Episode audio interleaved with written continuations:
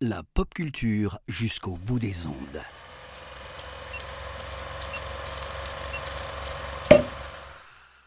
Bonjour à toutes, bonjour à tous. Bienvenue dans ce 28e numéro du calendrier de l'après de l'apéro ciné. Aujourd'hui, nous rendons un hommage à un événement tragique de la, de la conquête spatiale.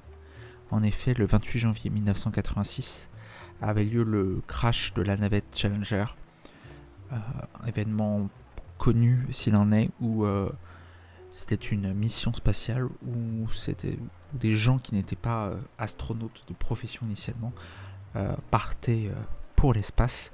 Une, mission qui s'est tragiquement terminée au décollage. Justement, la conquête spatiale et les risques qu'elle engendre, c'est une thématique qui est récurrente au cinéma, et notamment, euh, chez Alice Winocourt en, en 2019. Vous l'aurez peut-être compris aujourd'hui, nous allons évoquer, nous allons parler de Proxima, euh, de d'Alice Winocourt qui est sorti en 2019 et qui raconte l'histoire de Sarah qui est jouée par Eva Green dans la préparation de sa mission euh, pour rejoindre l'ISS et ensuite pour aller sur Mars. Et qui s'intéresse surtout à sa relation avec sa fille, sa jeune fille qu'elle va devoir euh, quitter pendant tout ce temps-là et, euh, et, comment on vit justement la séparation avec ses proches, le risque inhérent à, cette mission-là. Alors la première raison de voir revoir Proxima, c'est pour cette performance d'Eva Green. On a un casting euh, hautement sympathique. On retrouve Matt Dillon, très connu. Il y a Thomas Pesquet qui a fait une petite tête. On a Sandra Euler, que maintenant vous connaissez notamment grâce à l'anatomie d'une chute. Y a Lars Edinger aussi, qu'on a vu récemment dans la série d'Olivia Sayas, Irma Vep, que l'on vous, vous, recommande au passage. Mais Eva Green, elle est absolument bluffante dans ce rôle. Son talent n'est plus approuvé, n'était déjà pas approuvé en 2019 mais elle y campe euh, toute sa finesse, elle y montre vraiment tout le talent de son jeu. Euh, Alice Winocourt, on a l'impression qu'elle a écrit ce rôle pour Eva Green, euh, tant, ça semble une évidence par rapport au personnage de le faire jouer par Eva Green. C'est une de ses meilleures performances pour laquelle Eva Green a été nommée au César. Elle ne l'a pas gagné en 2020, mais une nomination qui était amplement méritée. Elle porte le film à elle-même. Euh, enfin, un magnifique duo avec euh, Zélie Boulan-Lemel qui joue Stella, euh, sa fille. Mais voilà, chapeau Eva Green qui signe sûrement là une de ses meilleures performances. La deuxième raison de voir revoir Proxima, c'est pour la mise en scène pudique d'Alice Winocourt. donc Alice Winocourt, c'est pas, pas, une, pas une débutante quand même, on, la connaît un peu on la connaît un peu, euh, notamment pour ses travaux de scénariste. C'est elle qui avait scénarisé euh, Mustang de Denis Gamze Ergouven, qui avait fait Grand Bruit. On l'a vu récemment avec Revoir Paris.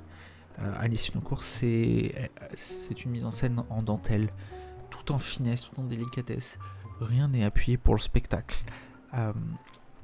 même si on sent l'inspiration et elle s'est énormément entourée pour être fidèle à la réalité, voilà, on a dit Thomas Pesquet vient faire une apparition, mais il a, énormément euh, contribué à, conseiller.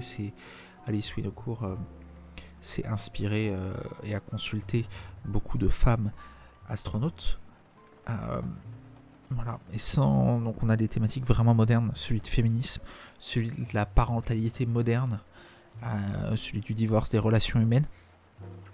Tout ça sur fond de conquête spatiale mais presque c'est pas le sujet qui intéresse vraiment les Winocourt, c'est vraiment les relations humaines dans, dans, cette, euh, dans ce climat un peu d'urgence relationnelle, puisque euh, avec une date butoir, et elle le filme avec énormément de pudeur, avec énormément de respect pour ses acteurs et ses actrices, pour son sujet.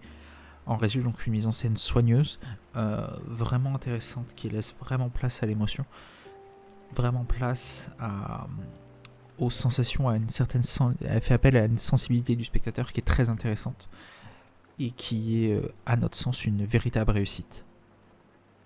Enfin, la dernière raison peut-être de voir euh, Proxima, c'est pour la très belle bande originale de Ryuichi euh, compositeur japonais que vous avez déjà entendu notamment pour Furio ou pour Le Dernier Empereur, parmi ses plus grands succès c'est c'est pas un, comment c'est pas un compositeur qu'on a l'habitude de voir euh, en France et c'est une idée très pertinente. qui, de la part d'Alice Winocourt, en résulte une bande originale qui est inspirée euh, des musiques européennes et japonaises, mais qui surtout donne un ensemble qui appuie vraiment la mise en scène d'Alice Winocourt, sans être trop tape à l'œil, ou en l'occurrence plutôt tape à l'oreille.